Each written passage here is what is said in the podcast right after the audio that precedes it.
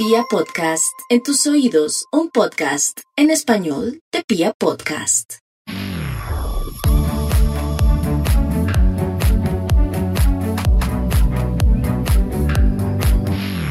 Hola, hola, bienvenidos a un capítulo más del Closet Profesional, este programa donde cuestionamos desde el amor aquella decisión que muchos tuvimos que tomar en nuestra adolescencia, que es la elección de una carrera profesional, pero que hoy en día tal vez no nos sentimos tan identificados con ella. Así que bienvenidos al Closet Profesional y hoy tenemos a una invitada muy especial que es Andrea Cuellar, que es comunicadora social eh, terapeuta transpersonal y alternativa, formada en Argentina y Colombia, y autora de un libro muy bonito que además estoy leyendo, que se llama Sanación con Cristales. Andrea, qué honor tenerte aquí. Mil gracias eh, por aceptar esta invitación. Tan linda, Angélica, a ti por invitarme. Me encanta poder compartir sobre esto que también tú te has animado como a, a revelar. Y a develar de todo eso que nos pasa cuando no queremos ya hacer lo que se supone que deberíamos hacer y creo que es muy importante pues como ese tema y poder también acompañar a todas las personas que nos escuchan como en todo lo que les puede surgir en ese proceso. Así es. Muchas gracias, Andre, y cuéntanos un poco cómo fue ese cambio tuyo de, todo el tema de, ser comunicadora social eh, a pasar a ser ahora terapeuta transpersonal. Bueno, pues digamos que es un cambio que se dio durante pues un periodo, creo que largo de tiempo, largo respecto a lo que hoy en día vemos, que como que todo está haciendo muy rápido.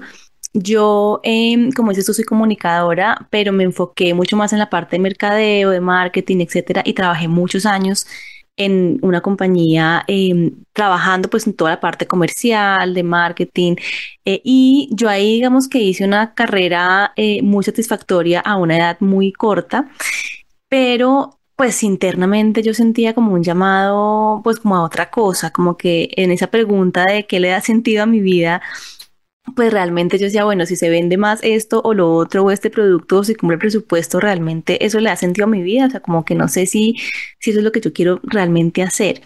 Y eh, comencé una búsqueda interna, digamos que yo siempre he sido como muy sensible energéticamente, desde muy chiquita, como que, como que tenía una percepción de pronto que a veces sé que otras personas no tienen, no porque no puedan, sino porque no están conectadas, digamos, con eso.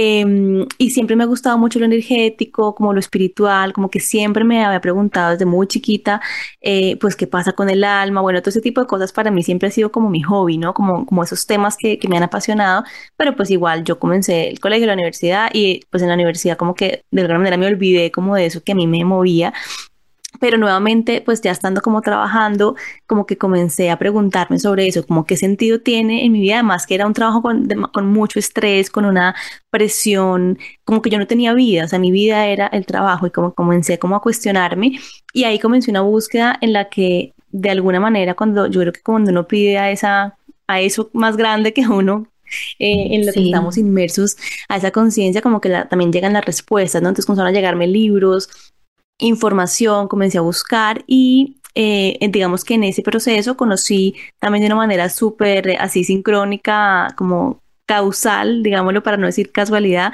a un coach que me acompañó muchísimo durante casi dos años a preguntarme, bueno, yo qué, yo qué sí quiero hacer, o sea, cuál es mi esencia, qué es lo que me gusta, qué me gusta compartir. Eh, comencé a darme cuenta de muchas cosas que incluso pasaban en la oficina que eran muy mi esencia. Entonces yo en la oficina era a donde llegaban, digamos, los, con, quienes yo trabajaba a pedirme como, no sé, a pedirme consejo, a pedirme que, que les ayudara a mirar una situación de una manera distinta. Y yo no sabía cómo, pero pues yo podía hacerlo. O sea, era muy fácil para mí poder escuchar, era muy fácil para mí como poder acompañar a las personas en, en, en ver su realidad de una manera distinta. Y además también, pues yo en la mesa de, yo tenía una oficina y tenía una mesita así como de juntas ahí en la oficina.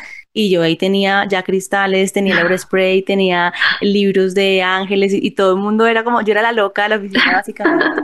Pero digamos que todo eso que a mí me gustaba y que yo comencé a integrar sin darme cuenta me fue a mí dando la guía de lo que yo realmente quería hacer. Entonces en ese proceso de, de autoconocimiento y de, coaching que hice también como que comencé a explorar qué es lo que a mí realmente me apasiona, me mueve y comencé a hacerme una pregunta que yo creo que es muy importante, que yo todavía hoy en día me la hago muchas veces y es, el día que yo me muera, esto va a ser importante, o sea, el día que yo me muera, esto para mí va a ser satisfactorio, el día que yo me muera, esto realmente va a importar, o sea, como que esa pregunta para mí pensa, a veces hay gente que cree que pensar en la muerte es algo macabro, pero para mí no, para mí pensar en la muerte es, todos vamos a morirnos en algún momento, si llega ese día, que me debo a mí misma, que me arrepiento, que no he hecho, que no he dicho, que no he creado, ¿no? Entonces como que esa pregunta desde ahí se volvió muy relevante en mi vida y aunque yo ya comencé ese proceso, ya sabía que quería, yo me demoré un tiempo en tomar la decisión por el miedo, ¿no? El miedo a como, y ahora,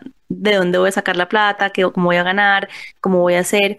Entonces sí me, me tomé, pues digamos, ese proceso como interno de conciencia, de saber ya que quería, pasó más o menos un año Em, y ya después, en un momento en que yo ya hice todo mi Excel, porque yo dije, bueno, voy a hacer un Excel a ver cuándo puedo renunciar, porque la plata, porque no sé qué. Realmente al final ese Excel no sirvió de mucho porque hubo un momento en, que, en el que yo, como 10 meses antes de que el Excel me diera el permiso, como que yo tomé la decisión así en un momento en el que dije, yo ya no quiero seguir viviendo esto más de de estar en un espacio en el que no me expanden y que no me nutren, en el que no puedo ser yo. O sea, como que fue un momento que, que, que sentí como ese llamado y dije ya. Y literalmente ahí como que renuncié y claro, me enfrenté a muchos miedos, pero ahí renuncié y me fui a vivir a Argentina y ahí comencé como a estudiar de una manera mucho más profesional, digamos, todo esto que para mí era como un hobby más y era como, como más una forma, como un, como un qué hacer en medio de toda la cotidianidad, pero no, no como tan en serio, ¿no? Entonces, digamos que ya, así fue que comencé yo como a, hacer como ese cambio, pero sí es, eh, hay que enfrentarse a muchas cosas internas y externas, pues claramente, pero, pero sí fue como ese llamado interno a decir, bueno, ¿qué es lo que realmente quiero hacer y, y cuál es el sentido, pues, de vivir, de estar presente, ¿no? Sí, completamente. Y mm, lo que tú dices es, es bien interesante. De hecho, creo que en la filosofía estoica tienen un tema que se llama memento mori, que es como recordarse todos los días que nos vamos a morir. Porque cuando recordamos que no tenemos, pues digamos, todo el tiempo del mundo, ahí es donde todavía. sí, la eternidad, sí, total. Em, y que somos simples mortales, pues entonces ahí es donde realmente decimos como, uff, o sea, esto que estoy haciendo me hace feliz, ¿qué pasaría si mañana me muero? ¿Qué habría dejado o en qué personas he trascendido o qué legado queda de mí? Así es. Entonces me parece súper bonito y muy rescatable. me parece muy interesante lo que dices de o sea, a la par de que tenías tu profesión, de que estabas en tu oficina eh, y demás, pues también tenías tus cristales y que estabas como investigando también mucho acerca de este tema. Entonces no fue como volcarte de una vez al tema de, eh, no sé, toda la parte transpersonal y energética, sino que fuiste como integrándolo un poquito a lo que ya venías haciendo. No, sí, total. O sea, yo cuando trabajaba, yo me acuerdo que cada fin de semana yo hacía como un curso distinto. Entonces hacía un curso, no sé, eh, de cristales o de ángeles o de energía o de conciencia, meditación. O sea, como que para mí sí esa búsqueda interna de eso que está más allá de, de lo que podemos ver siempre ha sido muy importante, pero cobró mucha más importancia en ese momento en el que yo me pregunté pues si tenía sentido lo que lo que estaba haciendo, o sea, si realmente valía la pena como para la vida, ¿no? Es como, y yo, y yo hoy en día creo mucho que, o sea, como que nosotros los seres humanos perseguimos muchísimo la felicidad, como que queremos estar felices, pero yo creo que incluso perseguir la felicidad es como, pues, una bobada al final, porque tenemos un montón de emociones y entonces el día que estemos tristes, que se pierde el sentido de la vida, si no estoy feliz todo el tiempo, no puede ser, más bien es como cómo le encontramos, no, no solamente esa búsqueda de estar felices todo el tiempo, porque pues es imposible además, sino cómo le encontramos no tiene un sentido a lo que hacemos, ¿no? Y que tenga un sentido, pues, vivir y existir, básicamente. Así es, de acuerdo contigo. Creo que a veces existe la falsa percepción de que, por ejemplo, cuando decidimos salir de lo que yo he llamado y hemos llamado en este programa el closet profesional, que es como estudié una profesión, tengo un trabajo y demás, pero siento que no estoy como vibrando con este estilo de vida. Entonces, cuando decidimos cómo salir de ahí, no tiene que ser de un momento a otro, ni tiene que ser como que ya hoy siento que no estoy bien y mañana voy y renuncio, Es como lo que tú dices, progresivo. Sí, yo siento que digamos que cuando en, en, mi caso yo sí como que me gustaban mucho los cristales y toda la energía, etcétera, pero yo, por ejemplo, hay gente que viene y me dice, oye, ¿cómo hago? No quiero irme de mi trabajo, etcétera. Yo siempre les aconsejo como no lo hagas como lo hice yo, o sea, yo literalmente como que renuncié y me tiré al vacío. Y claro, ha valido la pena totalmente, pero sí creo que es que da mucha más tranquilidad hacerlo progresivamente, es decir, como que voy, si voy, voy como creando, no sé, o mi marca o mi emprendimiento o lo que realmente me gusta, lo voy investigando más a fondo y al tiempo que tengo, digamos, un sostén también, eh, no solamente económico que te da el trabajo, sino que también el trabajo te da esa percepción eh, de valor, de estar aportando en un espacio, o sea, son muchas cosas emocionales que pasan internamente. Cuando yo, yo renuncié y me fui a Argentina a vivir, pues claro, es como más o menos yo puse ahí todos mis ahorros en todo lo que estudié y sí hubo una transición en ya, ahora qué voy a hacer y además una transición en la identidad, ¿no? O sea, como que yo antes era, yo era gerente de mercado de compras de ta, ta, ta, ta. Ahora soy como que nada, ¿no? Y eso en mi proceso fue muy valioso y creo que me dio mucho aprendizaje y como que era, fue lo perfecto que yo tuve que vivir pero hacer una transición y hacer, digamos, un proceso paralelo en el que yo me paro más también en mi seguridad, en la confianza en lo que soy, en lo que es mi valor, en lo que, en el valor que voy a dar a través, no sé, de este emprendimiento, de este producto, de esta nueva forma de vida, como que todo eso también permite que sea un proceso un poquito más, sí, tal vez más cómodo, ¿no? Como, como menos eh, rudo, eh, como algunos que hemos decidido como renunciar y como te decía, yo tenía mi Excel armado y 10 meses antes, o sea, mi Excel me decía octubre y yo en enero dije, chao, me voy. Y fue así como me dio la pataleta, como dicen por ahí, y fue, me voy y me voy y ya, claro, para mí siento que pues todavía siento que estaba muy, pues muy joven, digamos que tampoco tenía nada que perder, aunque, aunque digamos que económicamente también yo aportaba en mi casa, ¿no? Como que habían cosas que decía, estaba pagando un carro, estaba como con cosas que pues eran importantes, pero claro, eh, entre más, ahora digamos eh, que tengo personas cercanas que tienen, no sé, 40, 45 años y quieren hacer esa transición, como que les digo, ten en cuenta también la parte económica, que tengas como un, como un colchón, como una base, que te dé tranquilidad, o sea, más allá, porque al final el dinero es una consecuencia, o sea, cuando, cuando tú vives tu propósito, vives tu sentido y reconoces tu valor, que es como lo más importante, pues digamos el dinero es una consecuencia de ese estado interno. Entonces al final pues va a llegar, pero no solamente es el dinero, es, es la estabilidad, es la conciencia de quién eres, es el poder arraigarte en tu nuevo rol, es el reconocer ese rol que implica, ¿no? Entonces es como, eh, y, no, está hecho para todos de la misma manera. De pronto algunos, como yo, necesitábamos como esa, tirarnos al vacío y, no sé, y mirar a ver dónde caíamos, pero de pronto hay otras personas que sí eh, les va a dar mucha más tranquilidad poder hacerlo como más en paralelo y progresivamente, pues para poder también como construir con una base de mucha más tranquilidad, ¿no? Como con, con más paz, ¿no? Creo que construir un negocio nuevo, un emprendimiento nuevo desde el estrés y desde la carencia, pues es como muy complicado.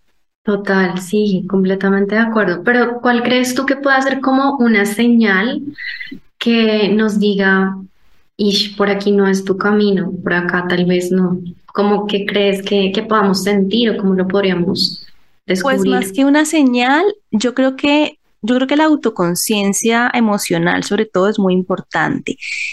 Digamos que como no aprendimos desde tan chiquitos a, reconocer qué es lo que sentíamos o qué nos pasaba, sino que aprendimos como a robotizarnos y a vivir en esas estructuras de lo que se supone que debería ser, todos llevamos como un libreto de vida, ¿no? Entonces, eh, no sé, estudias, trabajas, eh, haces la maestría, te casas, tienes la parejita, no sé qué, y eres feliz. O sea, es como un, un libreto que nos entregaron a todos y yo creo que hay que, hay que cuestionarse. O sea, justamente no, no es que la vida, o sea, digamos que no, no sé si, si algo en la vida llegue y te diga, oye, por acá no es. A veces sí, pueden haber muchas señales, pueden haber señales que yo me estoy inventando o pueden haber señales internas que se están mostrando, pero yo creo que lo más importante es cuando yo me pregunto internamente, no sé, más, más, más si en ese trabajo soy feliz, es como esto me da un sentido, aquí, aquí me siento satisfecha, aquí siento que puedo ser yo, aquí siento que puedo expresar pues lo que, como, como mi esencia, Pero entonces, ¿qué pasa? Que la mayoría de gente es como, bueno, ¿y cuál es mi esencia? A mí qué es lo que me gusta, a mí qué es lo que me vivirá. ¿Por qué? Porque como que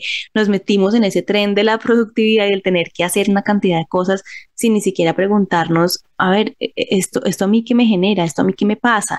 Y hay una sensación esencial, o sea, digamos que hay todo un mundo emocional, pero hay una sensación esencial que es la de contracción y la de expansión. Son dos. Entonces, como que esto a mí, o sea, en este espacio me expande o me contrae, es como la pregunta básica, porque si te contrae y si, y si simplemente te está como apagando como ese mundo interno, pues es como, y también, por ejemplo, hay personas que tienen una cantidad de, de sueños, no sé, ay, no, yo quiero viajar o yo quiero crear esto, me encanta la moda, una cantidad de sueños y de cosas internas como a las que nunca les, les ponen la atención porque, digamos, no es lo que se debería, ¿no? Hay una cantidad de, de juicios, tanto internos como externos, que, que hacen que de alguna manera estemos todavía atrapados en esas dinámicas que al final pues nos dan como un sentido. Entonces, yo no sé si haya que esperar la señal o más bien como preguntarse, o sea, cuestionarse, como, como registrar a mí, o sea, a mí qué me pasa en este espacio, eh, realmente tengo la vida que quiero tener, vivo como quiero vivir, em, hago lo que quiero hacer, o sea, que me gusta, que disfruto, o sea, como que ese, esa autoconciencia es como la que te va a dar toda la respuesta, más allá de que solamente caiga como una, como una señal, pero definitivamente, así como en todos los tipos de relaciones, por ejemplo, en las relaciones laborales pasa igual, tú puedes hacer acuerdos y, puedes, y tú puedes decir, bueno, yo negocio esto y hago este acuerdo, pero ¿qué es lo que te está vulnerando? ¿Hay algo que te esté vulnerando? O sea, ¿hay algo que te esté haciendo, no sé, olvidarte de ti, eh, no poderte conectar contigo, no poder hacer lo que tú realmente quieres, eh, lo que realmente eh, te apasiona, o sea, como que yo creo que eso sí es muy importante en la vida y esa autoconciencia es la que nos permite pues reconocer, ¿no? realmente en qué estoy, ¿no? Si, si estoy como sobreviviendo, ¿no? Que es como tengo que trabajar para comer, para, o estoy viviendo, ¿no? De acuerdo. Y aparte porque eso es en gran medida lo que nos diferencia de otras especies, ¿no? Eh, el tema, el tema pues de poder crear algo diferente, tener un propósito y un sentido de vida, porque si lo que hacemos todo el tiempo son automatismos, lo que tú dices, vivir en, en constante estado de supervivencia, de eh, trabajo para comer y luego llego y, y a dormir y hago siempre lo mismo y demás, como que de una u otra forma, no sé, creo yo que estamos desperdiciando nuestro como nuestro potencial humano, ¿no? Sí, así es completamente. Y además, em, pues también como, es decir, hoy en día hay mucha gente que dice, no, yo quiero renunciar y me quiero ir a, no sé, a hacer nómada digital. Bueno, no es para todo el mundo. Y no es que, no es que sea gente mejor o peor, no. Hay personas que pueden expandirse completamente en un trabajo de ocho horas al día, de seis días a la semana o de cinco, o pues ocho veces es poquito, a veces son diez, catorce, no importa hay gente que siente que ahí puede poner como todo lo que es, como que, como que ahí brilla, como que se expande, como que, como que también está bien, o sea, no, no como que lo correcto ahora no solamente es en renunciar, crear emprendimiento y ser nómada digital, porque pues no es, no es la única forma. Y también el otro día estaba hablando con mi esposo que él también, pues digamos que los dos somos independientes, él también tiene una empresa y eh, él está escuchando un podcast también, no me acuerdo quién, un mexicano, empresario, pues que tiene pues mucho dinero y él, y como que él decía como para ser emprendedor también se requiere como un estómago distinto. O sea, porque hay que atravesar muchos miedos, o sea, hay que tener un coraje de, de atravesar no solamente los miedos de lo económico, que eso digamos al final, al final termina siendo lo menos, ¿no? Como que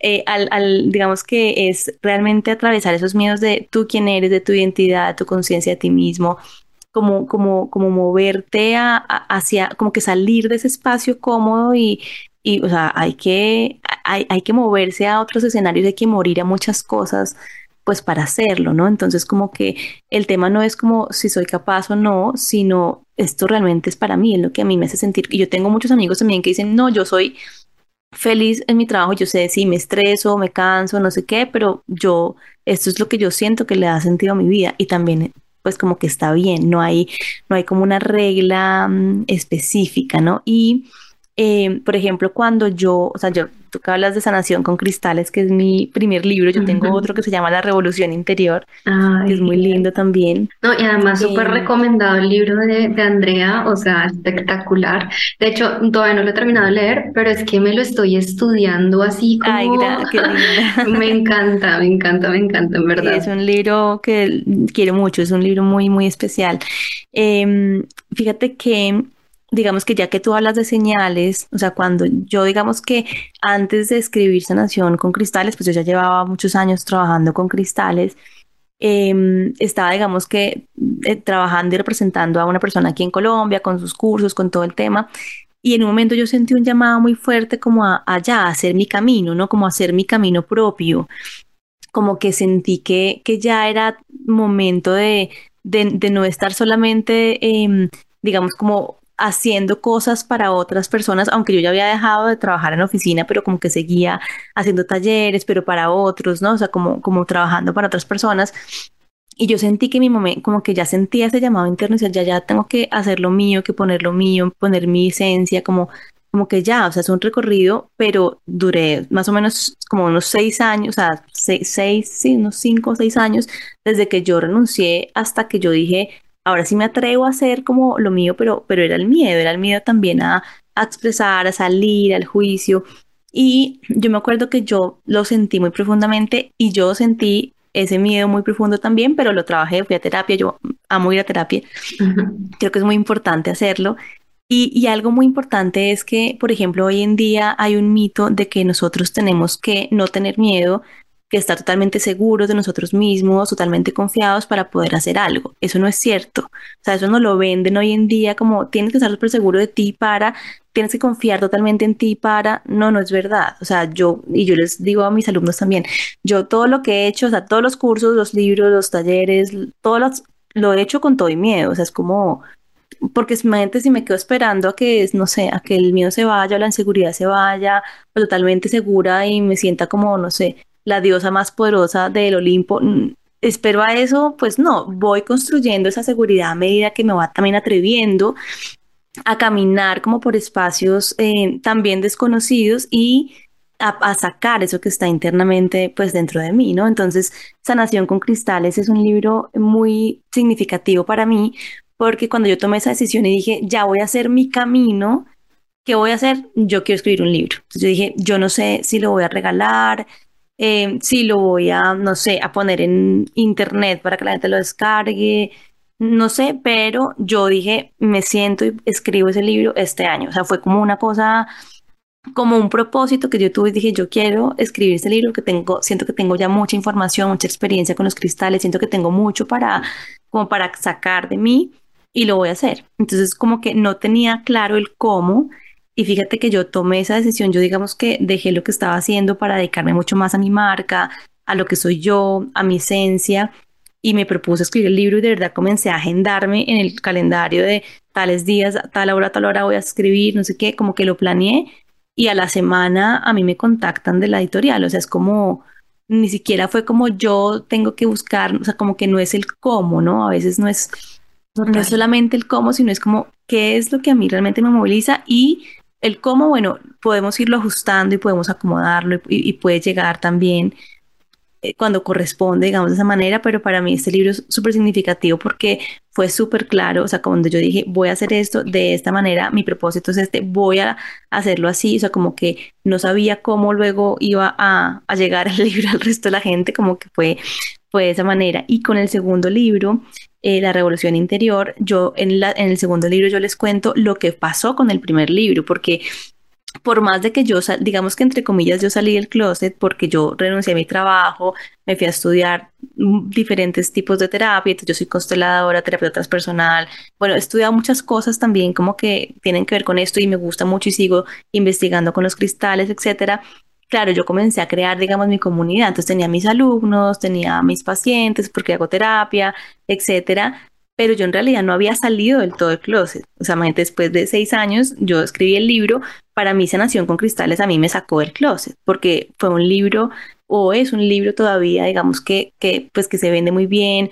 Yo cuando hice el lanzamiento del libro, pues hubo mucho, mucho tema mediático, ¿no? Entonces, entrevistas y, y mucha gente digamos, amigos de mi universidad o del trabajo que no dijeron, Andrea renunció y se fue, desapareció, no tenían ni idea yo en qué andaba, es como que ahí sí, me, ahí sí salí del closet, o sea, realmente ahí fue como, la gente me va a ver, va a saber qué hago, va a creer que me enloquecí.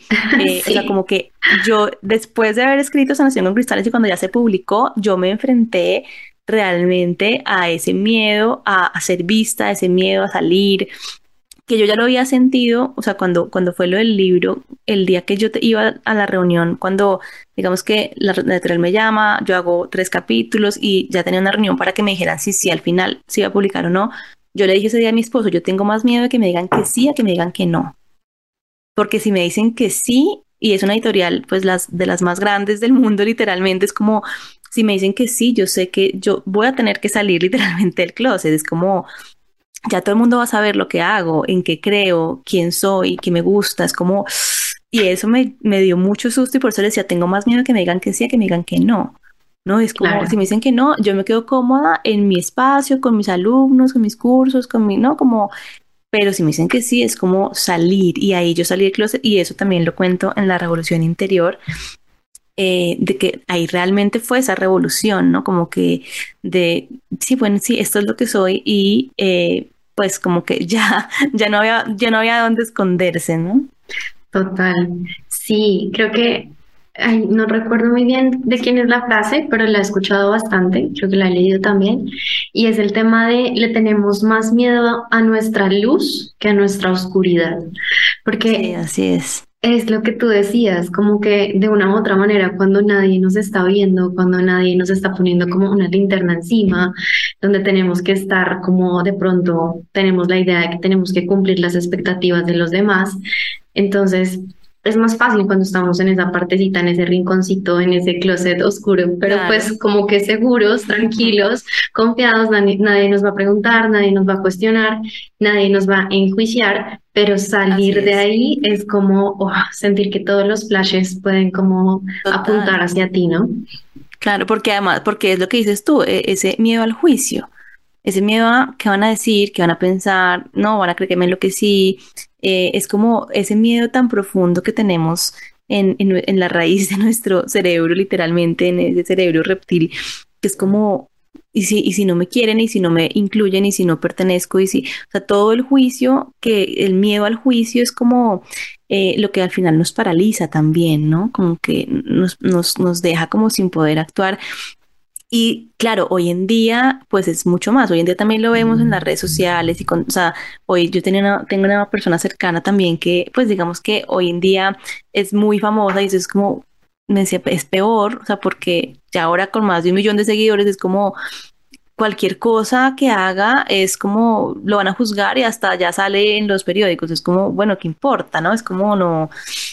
Pero eso es lo que hay que atravesar también, ¿no? Y, lo que necesitamos atravesar para salir del closet y, y, no es, tengo que esperar a no tenerle miedo al juicio para hacerlo, como les decía, el miedo, ¿no? Es como, ¿cómo lo hago con todo el miedo al juicio y, y, y, proceso internamente eso que me está pasando a mí y cómo lo gestiono, pido ayuda? Bueno, hoy en día podemos también pedir mucha ayuda, hay muchas formas de trabajarnos emocionalmente, pero sí es importante como hacernos cargo de eso, ¿no? Como de, con todo y el miedo al juicio, con todo el, y el miedo a no agradar, a no complacer, a todo lo que está como detrás de eso, pues como yo me muevo hacia otro lugar para permitirme, digamos, al final ser yo. Y se trata como de una negociación, ¿no? Digamos, yo en, el, en, la revolución interior también ahí les hablo mucho de que nosotros, por ejemplo, queremos soltar a veces muchas cosas. Yo digo, no, yo quiero soltar esta relación, quiero soltar este miedo a ser juzgada, quiero soltar pero hay que tener en cuenta algo y es que siempre que nosotros soltamos algo o dejamos algo atrás, vamos a perder algo, necesariamente, o sea, tenemos que perder algo para poder soltar. ¿Qué es lo que pasa? Que nuestra mente o, nuestro, miedo no quiere nunca perder nada. Entonces, pero siempre vamos a perder algo porque hace parte pues de la dinámica del cambio en la vida, ¿no? Entonces, por ejemplo, eh, si yo soy súper workaholic y todo el día trabajo y hago y hago y hago y hago, yo digo, no, yo quiero soltarlo, yo puedo quemar el papelito, pero no va a ser suficiente con eso. No, yo necesito reconocer, ok, si yo dejo este personaje que es la superproductiva, la que trabaja, la que hace, ¿qué pierdo? Puedo perder muchas cosas y, están inconscientes, por eso hay que sentarse como a, conectar realmente con eso, ¿no? Como, ¿qué puedo perder? Ah, si yo dejo ser la, la más productiva, dejo tener aceptación, dejo ser tan importante para los demás, me dejan de admirar, eh, como que, no sé, dejo de ser como la guía de tal persona, porque lo que me hace a mí valer es que todo el tiempo estoy haciendo. Eso, eso es el valor, de ahí yo he cogido el valor. Entonces yo dejo de hacer o dejo de producir o dejo de ser este personaje, pues pierdo un poco mi valor. Entonces la pregunta ahí es, yo estoy dispuesta, digamos, a perder un poco de aceptación a cambio de ser más yo. Esa es como la pregunta más importante, pero teniendo en cuenta que sí, que vamos a perder, o sea, siempre que yo entrego algo, que suelto algo, yo voy a perder es como, hace parte del, del flujo, digamos, de, de, la vida, ¿no? Esa necesidad de no perder nunca nada, es como, pues yo quiero mover el tablero, pero sin que se muevan las fichas, ¿no? Pues se tiene que mover.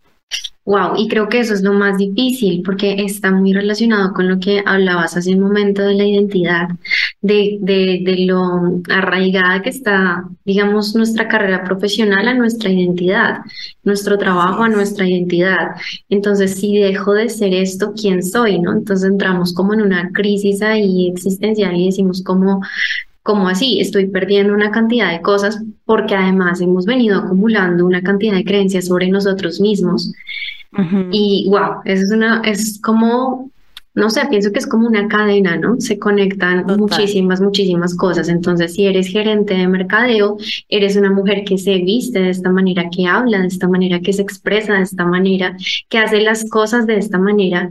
Pero si ya eres terapeuta transpersonal, entonces se supone que ya no, no te vas a comportar de la misma manera, no te vas a vestir de la misma manera, entonces es como que ahí detrás vienen una cantidad de cambios que creo que es también a lo que le tememos mucho, ¿no?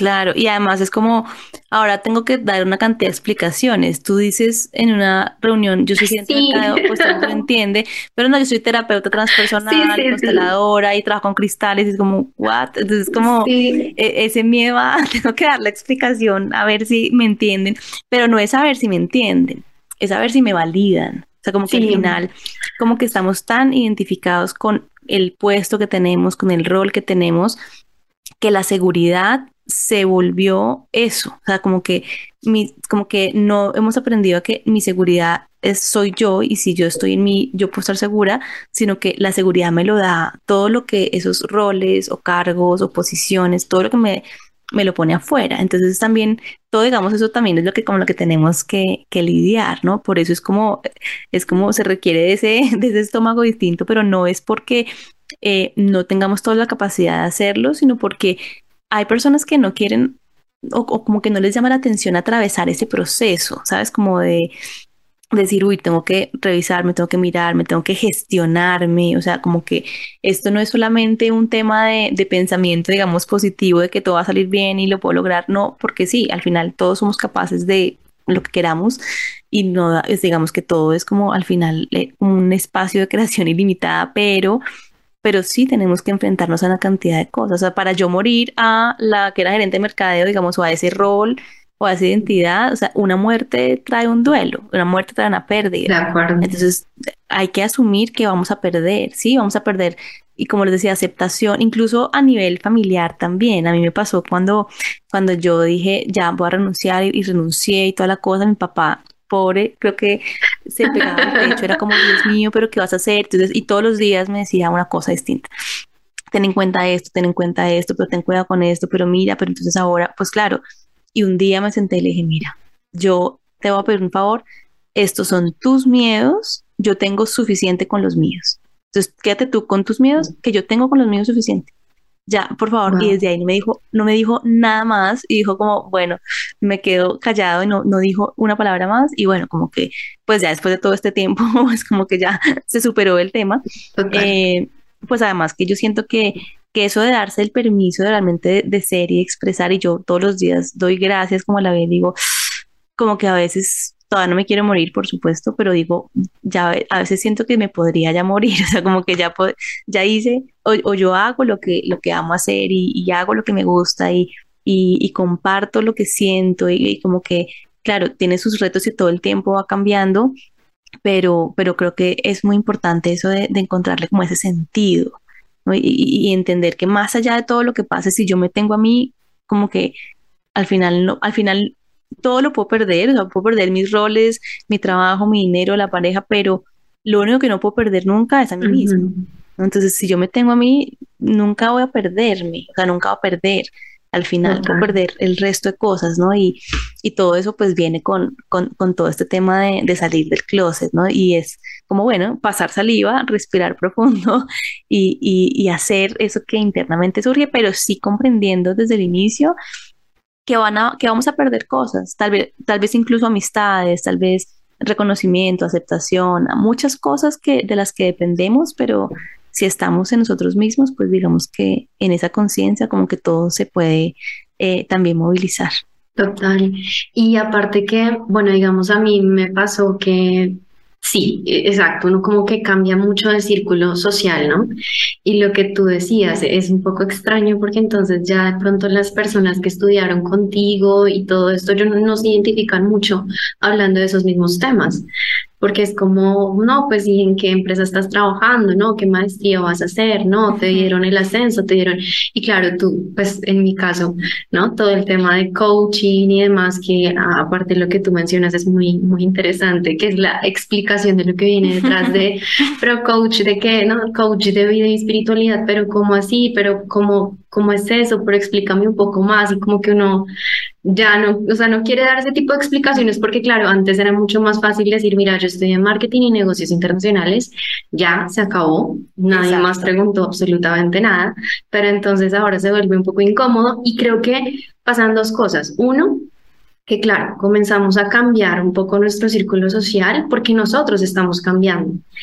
Y pues digamos que entra tal vez una etapa donde nos podemos sentir un poco como solos, ¿no? Mientras como que llegamos a ese punto de encontrar personas que estén vibrando con nosotros. Y ahí decimos como, uff, aquí, de aquí sí soy, aquí sí me siento yo, pero hay como un espacio de tiempo en el cual decimos como miércoles, o sea, mi familia, mis amigos, mi círculo social ya no está vibrando conmigo. Y entonces como que tendemos a pensar, porque, bueno, y lo digo por, por mi experiencia propia, en su momento yo me cuestionaba y yo decía, ¿será que la que está mal soy yo? Como que, ¿sabes? es, es chistoso que soy yo. Ajá, exactamente. Como que comenzamos a decirnos, wow, ¿qué tal que la que esté haciendo las cosas mal sea yo? Realmente es como parte del proceso, ¿no? Sí, yo creo que, yo creo que es todo llevarlo como también como al equilibrio, o sea, tampoco se trata de no escuchar ninguna de las voces de la afuera, porque pues hay voces que quieren lo mejor para nosotros y que tal vez tengan algún sentido, pero sí, digamos, escuchar y pasar por ese filtro, digamos, interno también para conectar con lo que realmente vibra, ¿no? En, nosotros, como que yo sí siento que el poder hacer lo que, lo que nos gusta, lo que queremos de la vida es como la, mayor bendición que podemos, a la que podemos acceder, ¿no? y no se trata de de poder o no hacerlo, sino de atrevernos justamente a hacerlo. Entonces, claro, es esa dinámica, ese, ese miedo, bueno, y ahora cómo explico y cómo así. Y claro, habrán personas, yo por ejemplo tengo personas de mi círculo de hace años que ya no están, muchas sí, o sea, muchos de mis amigos de la universidad siguen siendo, y ellos siguieron sus carreras eh, profesionales así como yo venía, por ejemplo, en nuestra área. Em, y, y, también es como, bueno, pero como así, hay gente que se interesa, hay gente que no, y, digamos que al final no importa. O sea, al final es como, como, bueno, sí importa porque pues el miedo está y el miedo al juicio, entonces todo ese, ese sistema interno de creencias pues se está movilizando, pero, pero al final es como, bueno, como yo también me arraigo en eso que, pues que yo soy em, y, y, para mí que tiene sentido, para mí que es importante, ¿no? Como que para mí eh, de alguna manera más allá de que tenga que explicarlo, no, incluso yo a veces lo tomo como con humor, entonces, si estamos en una reunión y, no, entonces yo soy, ¿y tú qué haces? ¿Y tú qué haces? Yo, yo soy un alma libre, entonces que comienzan a reír, y, yo, pues", y ahí les explico, o sea, como que, pues, como que tampoco tengo que explicar, sí, pero sí, es, muy normal y a mí también me ha pasado muchas veces que como que siento que tengo que explicar, no, pues es que a ver cómo te explico. Además a mí me pasa algo y es que, bueno, como pues tú has leído el libro, eh, yo trabajo mucho con los cristales como herramientas, pero el poder no está en el cristal, o sea, está en el proceso que yo hago con él y cómo lo uso como herramienta. ¿Qué es lo que pasa? Que en estos temas también, por ejemplo, de espiritualidad, a mi modo de ver, hay muchas cosas eh, que nos hacen al contrario depender de la herramienta externa, eh, que si no tengo el cristal, que si no tengo la vela, que si no tengo, no, es como eh, todo eso, entonces como, como yo no resueno con eso, o sea, yo resueno es más con, tengo herramientas y las aprovecho para mi desarrollo, pero el poder está dentro de cada uno, no afuera.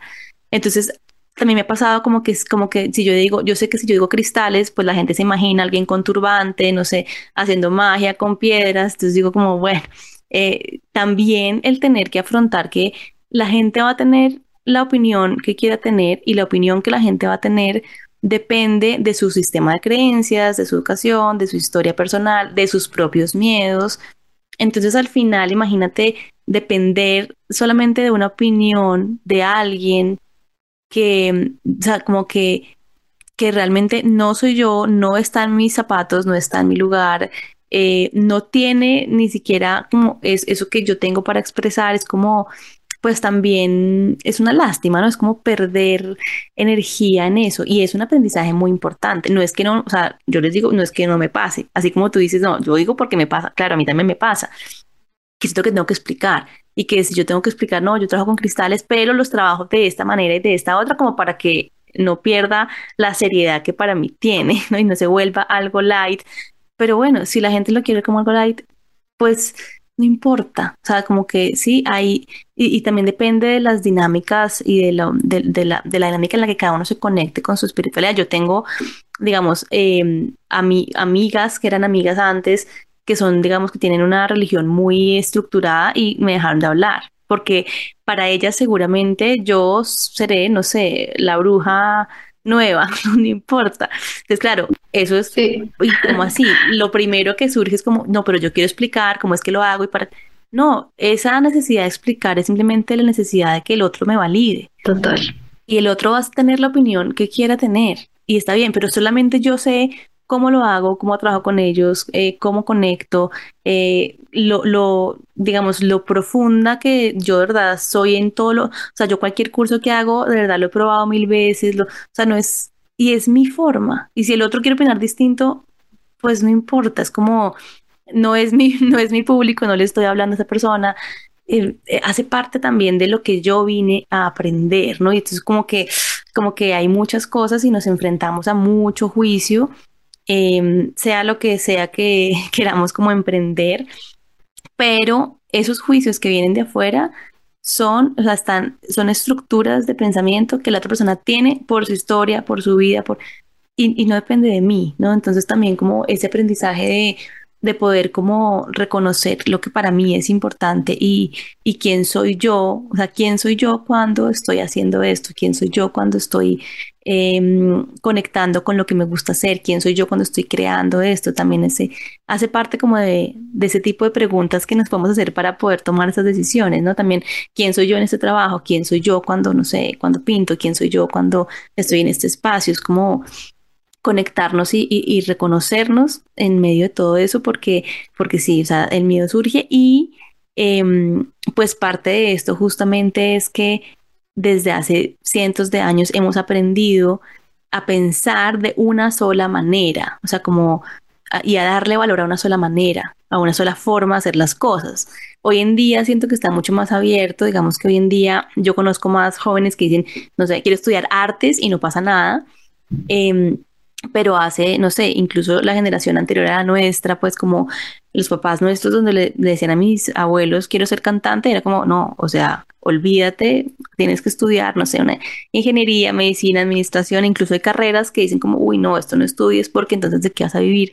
Hoy en día siento que está un poquito más abierta esa posibilidad pero todavía sigue siendo demasiado masculino el pensamiento justamente, ¿no? De, de qué es lo que sí eh, te va a dar, de qué si vas a vivir, cómo si puedes hacerlo, de, demasiado cuadriculada esa estructura de pensamiento en la que por eso es que a veces es como estos temas nuevos o estas formas nuevas, porque hay, hay reglas, es como si hubieran reglas de vida tan establecidas que cuando tú creas tu manual de vida propio es como inaceptable, no, eso no se puede. O sea, como así, tú no puedes ganar esto y trabajar solamente a la semana tres horas, no, eso es imposible.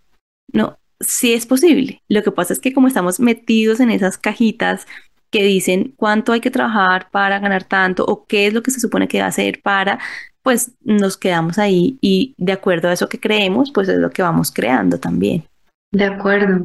Y ahorita que tocas ese tema que fue uno de los que más, más me llamó la atención eh, y justo, digamos que, que por el cual, digamos, te contacté y demás, que es pues ahorita con todo lo que está sucediendo del cambio de era, que estamos entrando como a un nuevo despertar espiritual, em, y digamos el balance que, que tiene que haber entre esa energía femenina y masculina. De hecho, tú lo mencionas en una parte del libro, dice, lo voy a leer textual.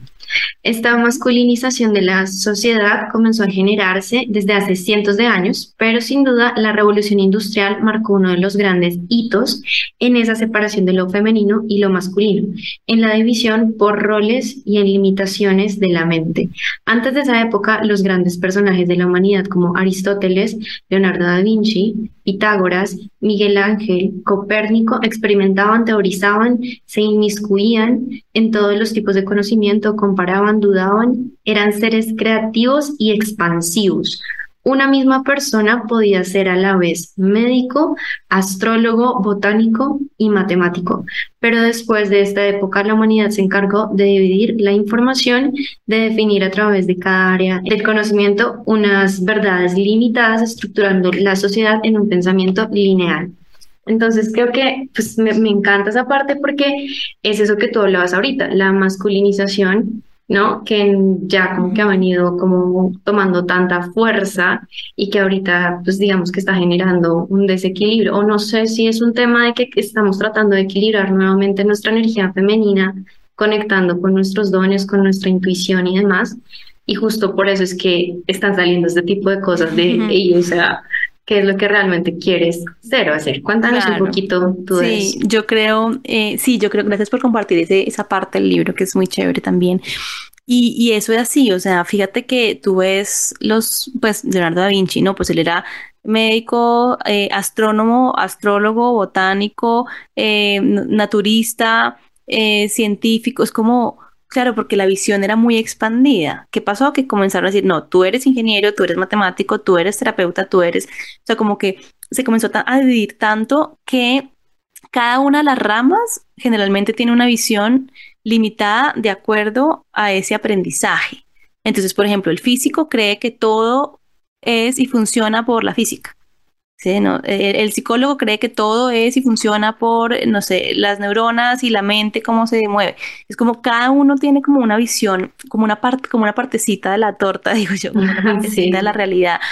Y eso sí, es, eso es, una energía muy masculina que es muy a lo concreto, eh, muy como lo estructurado, muy lo cuadriculado, lo lógico, que justamente tiene que ver con la parte izquierda del cerebro, que es la que comanda la parte eh, derecha de nuestro cuerpo, que es la parte masculina, y entonces como que aprendimos todos a vivir bajo lo que es lógico, lo que es aceptado, la dinámica, digamos, estructurada, eh, matemática y exacta, ¿no? Cuando el otro hemisferio, que es el hemisferio derecho que comanda la parte izquierda del cuerpo, es la intuición, la creatividad, la expresión, la fluidez.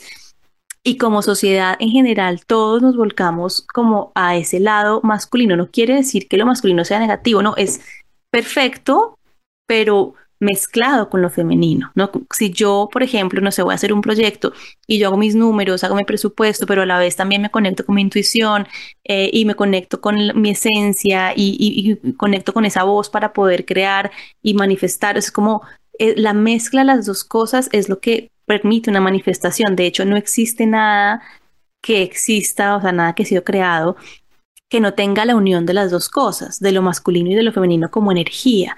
Entonces, incluso pues si comenzamos a ver por una vida, pues por un ser humano, por un animal, siempre hay una interacción de un masculino y un femenino para que pueda haber esa vida y para que se pueda crear.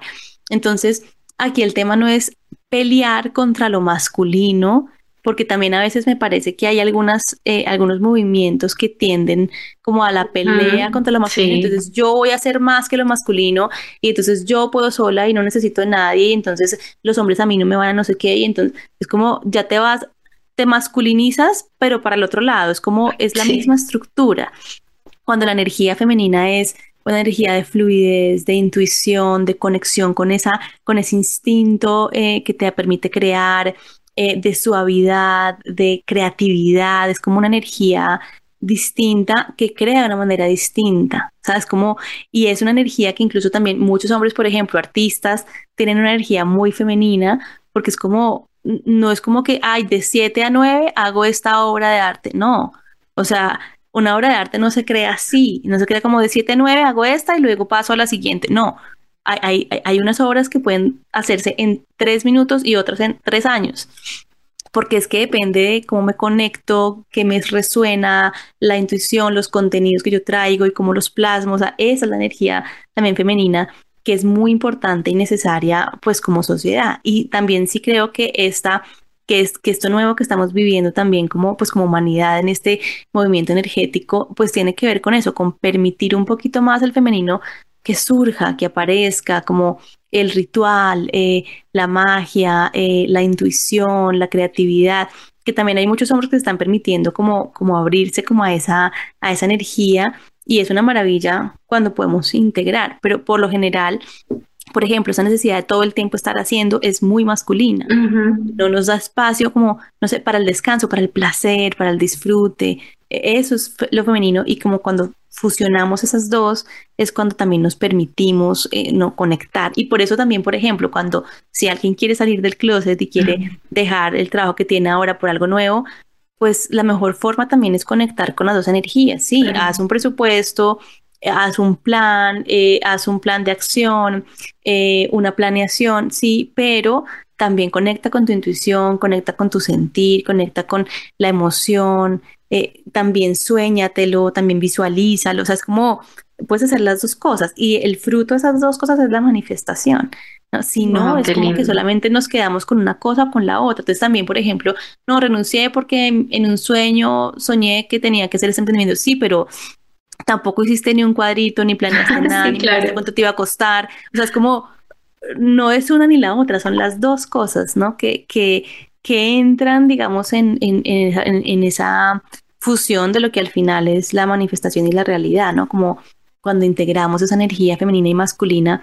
Y, y siento que sí, que, que, el tema no es una guerra entre uno y otro, sino que es que somos complementarios, y así como los hombres y las mujeres somos distintos, no, no, podemos ser iguales, es que somos distintos. Tenemos diferente forma de, biológica, eh, diferentes redes neuronales, es una forma distinta en la que funciona el cerebro, tenemos cualidades distintas, entonces, ¿por qué estar peleando a ver si soy igual a, en vez de, bueno, qué es lo mejor de cada parte? Claro conectar para, para construir, ¿no? Y, siento que también eso es lo importante cuando, cuando salimos así del closet, ¿no? Como sí. no solamente es como mi intuición me lo dijo y soñé y el ángel apareció, y no, es como, bueno, y, y, lo, y lo estructurado también, pues va a ser parte de tu realidad, sí o sí. O sea, es como nada que hacer, porque estamos todavía en la 3D, ¿no? Entonces, como unir esas dos cosas para poder abrirnos a, a lo nuevo. Sí, y creo que realmente, o sea, eh, una de las claves podría estar en aprender a integrar, ¿no? Porque de pronto, de pronto nos hemos mucho acostumbrado a, si no soy esto, entonces soy esto otro, y me olvido de que alguna vez en mi vida hice esto o aquello, yo no soy eso, y entramos en lo que tú dices, en esa pelea ¿no? De, de, uy, yo no estudié ingeniería, no sé, física, mecánica, lo que sea, y me quise cambiar y ahora me dedico a temas de energía y yo no, o sea, como que entras en una pelea con la profesión que estudiaste. Sí, total. Cuando desde ahí también puedes integrar muchas cosas que te pueden ayudar a, a, lo nuevo que estás haciendo, ¿no? Claro, te da, o sea, un montón, de, o sea, yo creo que, digamos, sí, trabajar em, no sé, en una empresa o tener como un emprendimiento que sea más desde el lado derecho, desde el lado masculino, pues em, también te da mucha información, muchas herramientas. Eh, pues, y mira que fíjate que lo que dices a mí me pasó también. Yo en un momento como que me olvidé de toda mi parte comercial y luego dije, bueno, pero pues ahí aprendí un montón, aprendí un montón de cosas, aprendí a hacer presupuestos, aprendí, porque no lo pongo también en esto? Y claro, cuando fusionamos esas dos partes que somos, porque en todos hay energía masculina y femenina, en todos está ese, ese potencial interno, cuando yo conecto con eso y conecto, o sea, también como que le pregunto a mi parte femenina qué necesita de mi masculino y a mi, y a mi masculino también lo contrario, o sea, qué necesita del femenino, como que hay una conversación interna en la que yo desde ahí puedo crear, porque si no me quedo solamente como con una parte de la historia peleando por, con la otra, ¿no? O sea, como, como lo que, como te decía, que yo siento que a veces pasa en algunos movimientos hoy en día, que es como, no necesito hombres y entonces el hombre no, y entonces yo, es como, no, al final, es que al final no somos iguales. Así es. No es mejor ni peor, es que somos distintos y tenemos posibilidades distintas. Total, y nos complementamos. Entonces, así es. Qué lindo. André, no, súper chévere esta conversación contigo. Yo te voy a hacer unas últimas preguntitas. Claro. Eh, son preguntas así como rápidas. La primera es, ¿a cuál persona es a la que más admiras? ¿A cuál persona es la que más admiro? Uy, es una pregunta difícil. Em, pero bueno, digamos que a las personas que están cercanas a mí, yo admiro mucho. O sea, a mis papás los admiro un montón, a mi esposo, a mi hermano, ¿no? A mi hermana, como que, como que yo siento que a veces como que nos ponemos a ver muy hacia afuera, como a ver, no sé si admiro a, el presidente tal, pero en realidad siento que em, a la gente más cercana a mí, o sea, a mi familia y a las personas más cercanas, es a quienes yo más admiro porque siento que a pesar de una cantidad, o sea, como que yo ver de verdad, por ejemplo, digo con mis papás, con esa cantidad de creencias limitantes, de carencia, todo, o sea, cómo lograron todo lo que lograron, darme a mí todo lo que me han dado, o sea, no como que de esa manera. A mi esposo lo admiro un montón porque me parece, yo que es el, me parece el tipo más inteligente del planeta, entonces como que también lo admiro mucho, a mi hermano también, o sea, como que, como que la gente más cercana es a quien más admiro porque la tengo más cerca y sé mucho más profundamente lo que, pues, lo que está, ¿no? Como lo que está ahí de fondo. Wow, súper. ¿Y cuál es tu libro o película favorita? Mi libro favorito, aparte de los dos míos, es Morir para ser yo de Anita Morjani. Em, es un libro que yo intento leer por lo menos una vez al año y de hecho el, viernes dije, llegó el momento de volverlo a leer. Morir para ser yo de Anita Morjani es un libro para mí increíble, o sea, es una historia real Em, de una persona pues que, que, estaba con un cáncer muy fuerte y, tuvo una experiencia, digamos, más allá de la muerte, pero los aprendizajes y lo que dices como a mí me ha dado mucha motivación siempre como para esto, para ser yo, porque ella tuvo que morir para ser ella, ¿no? Y es como, no, hay, tenemos que morirnos para darnos el permiso de ser, ¿no? Y es un libro espectacular que se los recomiendo un montón. Wow, genial, súper. Listo. Bueno, ¿qué crees que le diría la Andrea de siete años, tu niña interior que fuiste, ¿no? A la adulta que eres hoy en este momento. Yo creo que le agradecería mucho, porque esa niña de siete años, aunque tenía muchos sueños y, era muy intuitiva, ¿no? Como que tenía muchos miedos. Y, y, y, si yo algo he trabajado mucho es mi niña interior, o sea, la he acogido, la he cuidado, le he dado lo que necesita, le he dado amor, mucho le he dado todo, yo creo que, yo creo que, que podría estar muy agradecida con, pues, porque, por la forma en la que la he sostenido. Wow, qué lindo. Y aparte porque ahí también está mucho nuestra esencia, ¿no? En nuestro, nuestro niño interior. Qué lindo. Así es. Bueno, y ya para finalizar, si tuviéramos una pizarra grande donde pudiéramos escribir una frase imborrable, especialmente para aquellas personas que tienen miedo como de entrar en ese proceso de autoconocimiento, de autodescubrimiento y de salir del closet profesional, si es que están allí, si se sienten allí, ¿qué escribirías tú en esa pizarra para esas personas? Pues yo creo que la frase que está detrás del libro de sanación con cristales, que es ningún camino será equivocado si se elige desde el alma. Esa para mí es una frase muy especial. O sea, no hay equivocación si tú eliges desde tu ser interno. Wow, no hay equivocación si eliges desde tu ser interno. Súper, qué lindo. Así es. André, mil y mil gracias por estar Ay, a aquí. ti por invitarme. Ay, me encanta esta Muchas conversación. gracias. Muchísimas gracias. Creo que quedan un montón de aprendizajes.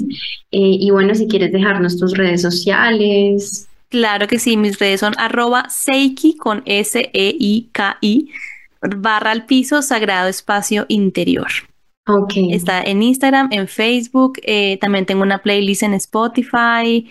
Ya pronto abro el canal de YouTube. Bueno, estoy en esas, pero, pero sí por ahí, por Instagram, cualquier cosa que necesiten, que quieran preguntar, que quieran, no sé, conectar. Digamos, hay, hay muchos temas también alrededor de los cristales porque son como, les decía, como herramientas también, ¿no? Para todo ese proceso interno, pero más allá que el cristal es el aspecto que cada uno trabaja, ¿no? Entonces, bueno, por ahí en las redes estoy. Súper. Mil gracias, André. Un abrazo A ti, grandote. Angélica, un abracito. Gracias por todo. Me encantó conocerte. Un besito.